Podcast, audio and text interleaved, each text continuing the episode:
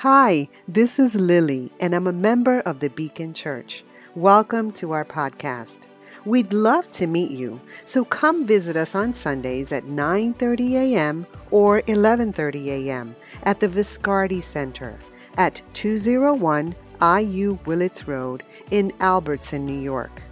Now, Beacon is a non for profit, and if you shop Amazon, you can support the work at Beacon by selecting the Beacon Church of Long Island as your supporting organization. And a small portion of every purchase will help move our work forward.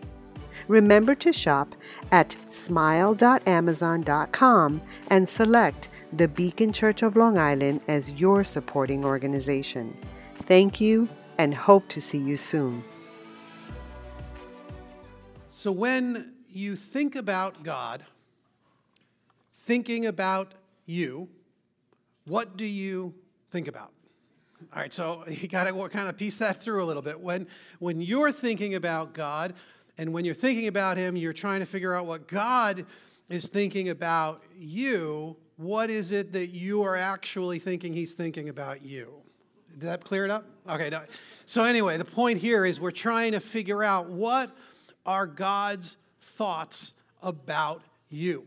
And now, questions like this, questions about our spiritual lives, are going to be asked all summer long in this series that we are calling Guess Who, which focuses on the lives of the apostles who wrote the New Testament, the disciples who wrote the New Testament. And so we are going to be asking this kind of a question throughout the whole of the summer. And it will be uh, each week one particular focus, and we're going to try to understand their life a little bit. And you could think about this as kind of the last series was kind of like uh, you know a head series. We were going after the, the, the, mind and the renewing of the mind and what we believe about certain things and what we understand about certain things. Uh, but in this series we're going to be going more so after the heart after spiritual transformation and if you consider the diversity of the people that follow jesus uh, you've got people all over the place. You have devout, devout people, you have religious people, you have political zealots and blue collar and white collar. You have this guy who's John the apostle, and you have all sorts of folks who are like him and lots more who are not like him. And yet, every one of them had this powerful spiritual experience as they walked with Jesus. So, what does it take to walk with God in a vibrant and spiritually rich way, like those who have gone before us. So that's the goal of our new series. And so we ask it again when you think about God thinking about you, what do you think about? You might say, well, I think lots of people fall into this category. Well, I think he's not particularly involved in what is going on with me. I mean, after all, he is God. He's running a particularly immense organization we call the universe that probably keeps him busy. And he's got like big geopolitical things on his mind. Certainly, that's the kind of stuff he's thinking. Maybe you have you know, you grow up in a family where dad was like super busy all the time. Just to make ends meet, he had to be. And that's kind of the lens that you're experiencing. My father, he was, my, my dad's a great guy. He, we're still very, very close, even to this day. He's uh, 80 years old now. When I was growing up, he had a very difficult job. And so we were living in northern New Jersey, and he was commuting to Manhasset right up here on the North Shore. It's like an hour and a half on a good day with no, well, there's always traffic, but you know, you get the point. Like an hour and a half one way. Sometimes he'd be four hours in a car. That means he left before any of us woke up. He got home for a late dinner with us, and then after dinner, he normally covered the dining table with his paperwork because he had to prep for his next day of work. And I had no doubt that he loved me. I mean, his hard work was even uh, an expression of that love for me, but but it did mean we didn't have the kind of time or involvement in each other's lives, which makes you sort of start to think maybe God is sort of like that real busy. Or you might say, I kind of think he's, you know, he kind of goes up and down. He vacillates a little bit with me. That might be like, a, like an EKG. This is how God is with you based upon how, well, how I am with him, right? Because it doesn't take long for us growing up before we really figure out that though we know we're loved, we know that we're really loved. You know, yes, we're appreciated at being part of the family, but we're really appreciated when we're doing really cool things and big things. It doesn't take us long to figure that out. Win the big game, bring home the straight A's on the report card, shine above your peers in some way, and that's when the family really celebrates you. Because, of course, how we do means that, well, we're not, we're not loved anymore, but well, we sort of are loved just a little bit more, it seems. We never want to say that, but it's certainly the experience we have. Or maybe you're saying, no, no, that's not actually how I think of God thinking about me at all. In fact, I'm kind of hoping he doesn't really think about me much at all. because when he does think about me, I'm pretty sure he's shaking his head. I'm pretty sure he's disappointed. Because I know what I'm like, I know what I do, I know the issues that I'm dealing with. I think he's pretty frustrated when he has to think about me.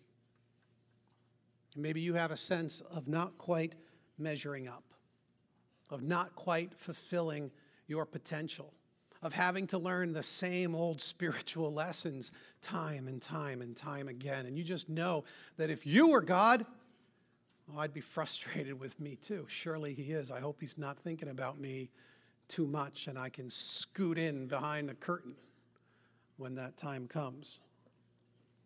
The writers of the New Testament they sidestep all of these misconceptions about God and they drill down into a deep truth.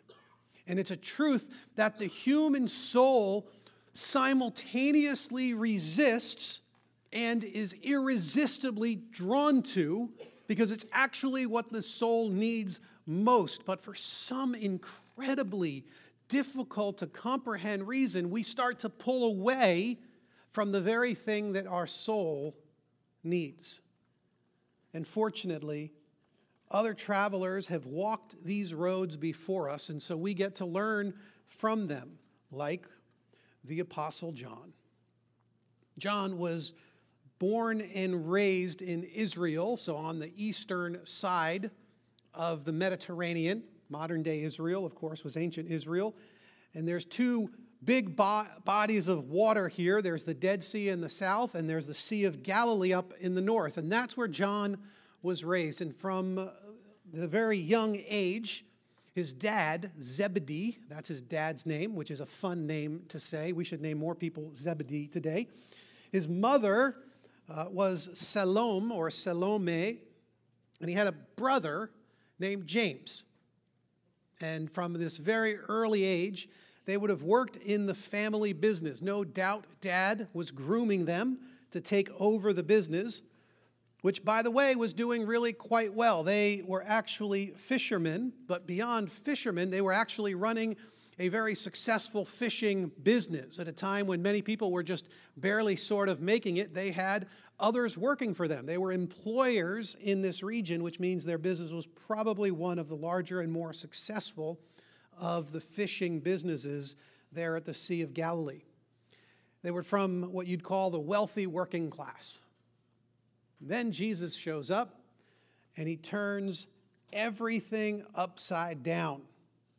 He calls the sons of Zebedee, James and John, and he says, I want you to come follow me. You fish? Great. Now you're going to fish for people. Come and follow me which of course they did. John held a very special place among all of the apostles and even with Jesus personally. And this is a very sweet thing as you read through the scriptures to see just how the two of them continued to relate. He was part of the inner circle. So he was one of the few witnesses to some of the things that we get, uh, stories we read about. Like, for instance, it'll often say that he didn't let anyone follow him except Peter, James, and John, the brother of James. And so they let them follow into a few special things. Like in this case, they saw the raising of Jairus' daughter. That was a pretty special moment for sure. Another place, after six days, Jesus took Peter, James, and John with him and led them up to a high mountain where they were all alone. And there he was transfigured before him. The Mount of Transfiguration. John was there. Pretty incredible opportunities. At the Last Supper, it was John who reclined close to Jesus, putting his head upon his chest. And Jesus spoke to him about who would betray him. And then later on, they went into the garden where Jesus was going to enter into this intense time of emotional anguish. And it says that he took Peter, James, and John along with him. And he began to be deeply distressed and troubled. And he wanted these three to be with him and to pray for him as he struggled with God about what was, what was about to unfold for him, which of course was the cross. It was also then that James and John and Peter quickly fell asleep while Jesus was praying alone. John's also the apostle who was the only one who had an up close witness to the crucifixion with Mary and with the mother of Jesus, Mary. This was no doubt a formative moment. John was one of the first to recognize the significance of the empty tomb. And later, after Jesus ascended, he became a prominent member of the Jerusalem church and even beyond that, and uh, really did some pretty amazing things for the kingdom of God. John was truly a hero of the early church. And so you hear that and you go, that's all pretty impressive stuff. No wonder cathedrals all around the world are named after this guy. That's, that's a pretty impressive resume.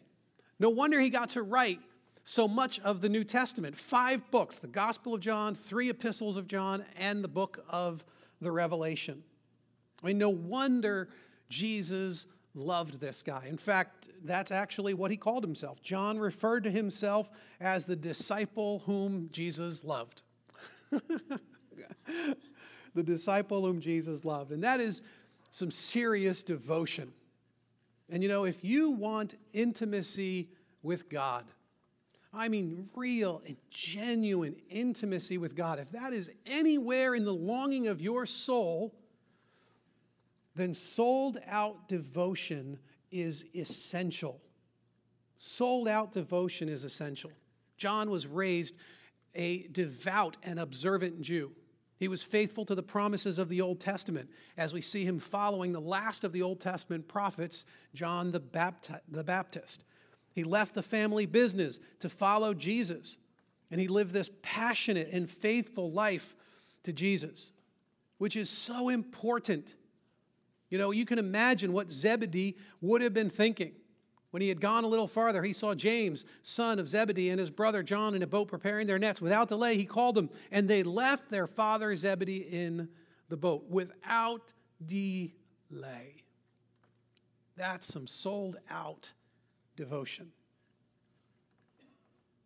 Sometimes I think we forget the role that Jesus wants to play in our lives. Sometimes I think that we, we want to have him kind of as an add on, right? We, we kind of have our work life and our family life, and we got all of these other responsibilities. So we're going to put a little religion in there, start going out to church, try to get a little bit connected so that, you know, I got some spiritual stuff going on. And so our faith becomes a little add on to an already busy life. But that's, of course, not what we see happening here. John shows us that Jesus actually becomes the center of his heart's desire. He becomes his, his true north, his fixed point of reference. And so, you know, just why? Why do we keep Jesus at arm's length? Why do we get a little bit uncomfortable when I start talking about being sold out in full devotion?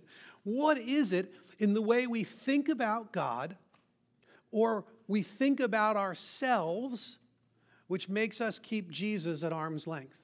So something's doing it. There's something about our belief about God or about ourselves that says, I'm not really sure I want to go too, fur- too much further down the road in this thing. I think I'm going to keep you at arm's length because it's more comfortable for me. And what is it? What is the reason behind that? A little soul searching to start to ask that question would be valuable.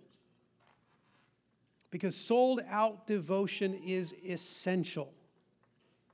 But, and this is key, it is not enough. Sold out devotion is key. It's going to be essential, but it is simply not enough. It proves insufficient for us to experience real intimacy with God.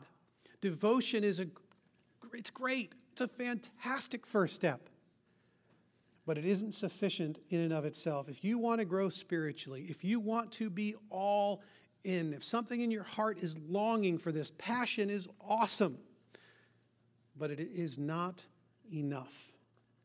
Something always seems to get in the way of intimacy with God. And we see it even in the life of John.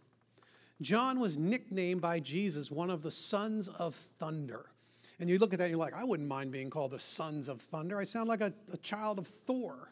You know, like this sounds like a good thing. But I, well, I think when you read the context and you see why James and John were called the sons of thunder, you start to think, oh, maybe this wasn't such a good nickname. Maybe this was Jesus trying to remind them of something that they actually had to work on, something they were having a problem with. Maybe this talks about a disposition that doesn't quite line up with the Jesus way of life. So, for instance, John is uh, they're, they're traveling along with Jesus. He's already committed himself to following him. And they come across a guy who he doesn't know who's casting out demons in Jesus' name. And John's like, dude, you can't be doing that. You got to stop. You can't be like calling on Jesus' name. We're the ones who are, who are supposed to be doing this. You're out, we're in, we're the ones doing it. Knock it off. And Jesus comes along, he's like, John, chill out. Relax. The dude's doing it in my name. What is your problem with him? You know, it's like, uh, I don't get it. Or think of this one. They're traveling through Samaria. And this is, this is our guy, John, all right? This is in Luke chapter 9. And he sent messengers on ahead who went into a Samaritan village to get things ready for him. But the people there did not welcome him because he was heading for Jerusalem. When the disciples, James and John, saw this, they asked, Lord, do you want us to call fire down from heaven to destroy them? you imagine this? They really insulted you. I'm going to rush to your honor. The best way I can honor Jesus would be calling fire from heaven and obliterate them. Wow. I bet John would have loved to get his name on that miracle. What an incredible thing. I'll go down in history as the one who called fire down from heaven and consumed a whole village. He's excited. After walking with Jesus for years, the sons of thunder appear again, causing major division and anger among this merry band of disciples. In Mark chapter 10, then James and John, the sons of Zebedee, came to him. Teacher, they said, we want you to do for us whatever we ask. They ask that first, right? That's hilarious to me. Listen, whatever we're about to say, we want you to do. What do you want me to do for you? He asked, and they replied, Let one of us sit at your right and the other at your left in your glory. Wow, what a brazen ask. Listen, we pretty much want to be in charge. So the rest of these guys are good. Peter's cool you know, but really what we want is for us to run the show. When you usher in your new kingdom, we're your guys. One at the right, one at the left, you pick because you know it's going to be me, right? Like I'm sure this is exactly what he's thinking. Excessively ambitious, prone to anger, spiteful, arrogant, judgmental, filled with unrighteous indignation. That's our son of thunder. John was never going to experience the fullness of intimacy with God if he continued down this path, if he continued in his sin. Now, at this point, If you're linking this with what I said earlier, you might be saying, see, that's why I know God is disappointed in me. Because I struggle with sin. I have these issues. I know many of my issues, and I'm even more scared about the ones I don't know. And this is why I understand that when God thinks about me, he's frustrated. It's all right here. I can see it. This is what I worry about. This is what I fear. This is why I'm, I'm concerned about what God actually really thinks and feels about me. Not so fast. I want you to open up to 1 John chapter 4. This is our guy writing. And what we're going to see here in a minute is that God's love becomes this dominant theme of John's teaching and his life. In fact, some of the greatest truths that we know about God, particularly his love, they come from John. Because somehow this guy experiences this radical transformation. He goes from arrogance to actually encouraging us to wash each other's feet like a servant would. He goes from wanting to be the greatest to speaking about the need to love and to honor each other. Think about what a far cry it is from being eager to sit upon a throne of power and call down fire upon the Samaritans' heads to consume them, to telling us the story in his gospel about a Samaritan woman who was at a well and how tenderly Jesus came and approached her and how the disciples couldn't get it. They didn't understand it. And yet, what they saw there was a tender Savior approaching an outcast from her own people, of an outcast people, and how tenderly and graciously Jesus loved her. And it was John who, with Peter later, went to the Samaritans and they prayed. They laid their hands upon them and they prayed that the Holy Spirit would come upon them and they would be filled with the power of the Spirit like they had all experienced at Pentecost. That's the same John. He's also the John who told us that the way we came to know love was that he laid down his life for us. So we ought to lay down our lives for our brothers. You see, there had been this transformative love. How did John experience the transformative power? When John was at the cross, he was there. He had the up close and personal experience of the suffering of Jesus. He saw what Jesus was willing to do for him. He was there when Jesus offered salvation to a criminal. And he was there when Jesus prayed for his enemies who had nailed him to the cross. And Jesus prayed to forgive them. Father, forgive them. They don't know what they're doing. John saw and experienced all of this. The answer to what God thinks about you or how God feels about you is best seen from the foot of the cross, where John and the Marys sat and knelt and wept. Look at verse 7. Dear friends, let us love one another, for love comes from God. Everyone who loves has been born of God and knows God. Whoever does not know God Whoever does not love does not know God because God is love. This is how God showed his love among us. He sent his one and only Son into the world that we might live through him. This is love. Not that we loved God, but that he loved us and sent his Son as, a, as an atoning sacrifice for our sins. This is transformative love. See, this isn't about earning God's love. This isn't about cleaning up our act so that God finds us worthy of salvation. You go down that road and it will, it will result in all the wrong ways of experiencing God. David Benner, he talks about this dilemma. He says, here, he's speaking about our experience at the cross. He says, Here I discover how easy it is to know that I am deeply and unconditionally loved and yet continue to strive to earn love. Do you hear the tension? We know it in our heads, but we continue to try to earn it no matter what. Here I learn how much I resist the very love that holds the promise of freeing me from my striving and fears.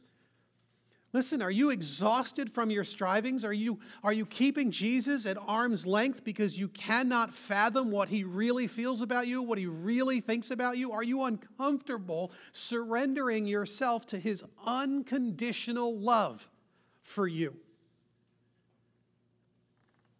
Because we can have genuine intimacy with God. Look at verse 16. And so we know and rely on the love God has for us. God is love. Whoever lives in love lives in God and God in them. You want to know where we get this concept? We get it right here. We think about God as a loving God. This is where we get it. We get it from John. You're not going to get it from the other world religions. You're not going to get it from some internal sense. You're going to go in exactly the wrong direction, but John has laid it out as plain as day. God is love. And not only that, he says, look at this. You, right here, whoever lives in love lives in God and God in them. Here's God, here's you. The love between us knits us together so that we become one with God. We can have intimacy in a way we never imagined possible. Look at verse 17. This is how love is made complete among us so that we will have confidence on the day of judgment. You're worried about judgment. You're worried about what God is thinking. You're worried that He's disappointed. He's frustrated with you. And He's saying, listen, on that day of judgment, you can have confidence. Not because you've cleaned up your act, but because of what Christ has done for you. Not because you've earned it, but because He loves you. And this is the only way to genuinely experience intimacy with God. Consider again what David Benner says. He says, Think for a moment about how Christ following develops in you. Assume God looks at you with disgust. So if you assume that God looks at you with disgust, disappointment, frustration, and anger, then the central feature of any spiritual response to such a God will be an effort to earn his approval to earn his approval. This is what causes our insecurity. This is what causes us to keep him at arm's length. He's saying, You don't need to earn my love. I've already given it to you. And if you think that God approaches you with disgust or frustration, then how will you ever rest in his presence? You will live your entire spiritual life on eggshells, walking on pins and needles. You'll be insecure. And you'll never be able to rest in His presence. How will you have intimacy with God with that as the backdrop? Which is why John tells us that this perfect love drives out fear. And this is so important. Look at verse 18. There is no fear in love, but perfect love drives out fear because fear has to do with punishment, and the one who fears is not made perfect in love. You know that God is going to obliterate your fear. That's what He wants to do. He wants to obliterate your fear.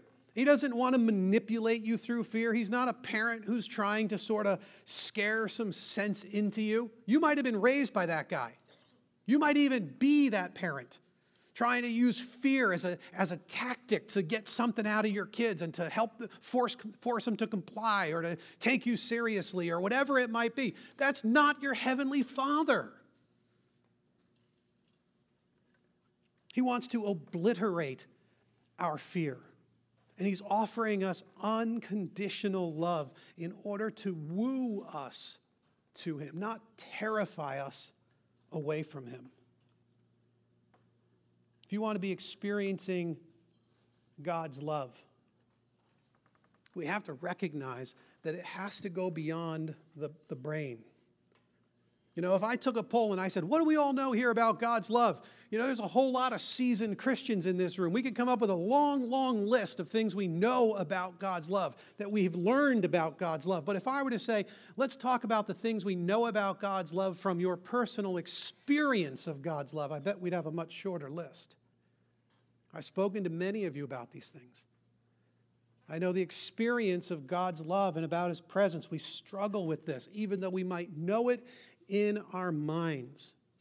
And as soon as we start to move into God's love, we so quickly start to balance it with His wrath and His anger and His judgment and His hatred for sin.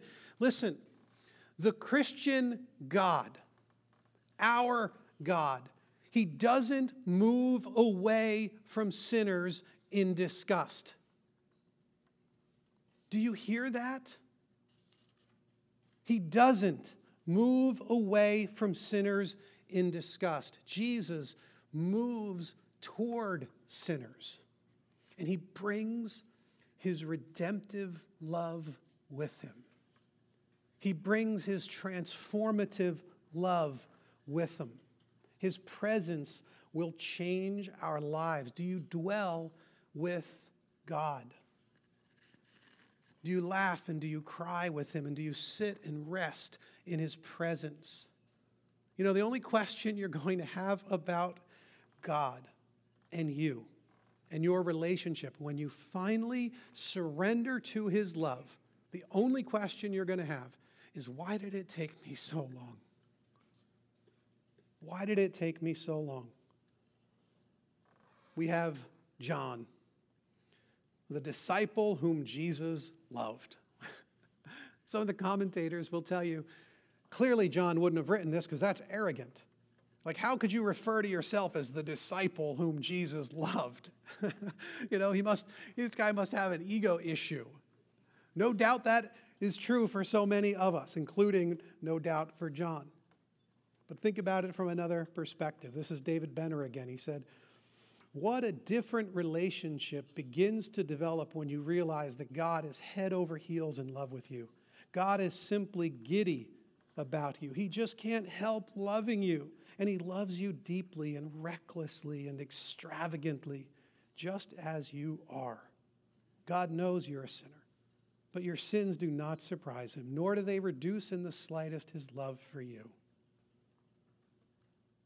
It's not arrogance when he talks about himself being the disciple whom Jesus loved.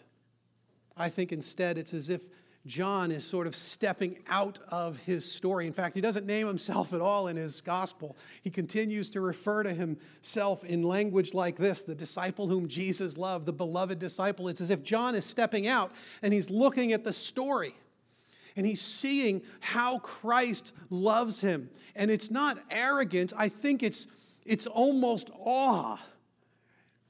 There's a little bit of joy mixed in here. You can almost think of it as wonder, as if he's saying, Listen, that, John, John is the one, the disciple that Jesus loved. Do you have that experience of God's love? When when you're looking at the story, can you, can, you, can you feel the pleasure of God in your life? And can you experience it and say, that's, that's Robert. That's, that's the disciple that Jesus loved. You know, that's Chris. That's the disciple whom Jesus loved. And Anya, that's the disciple whom Jesus loved. Rich is the disciple whom Jesus loved. That's what he's doing. He can't get over it. It's wonder and it's amazement. This has been my experience it's been my story. And if you want to know what God is thinking about you, then go to His Word.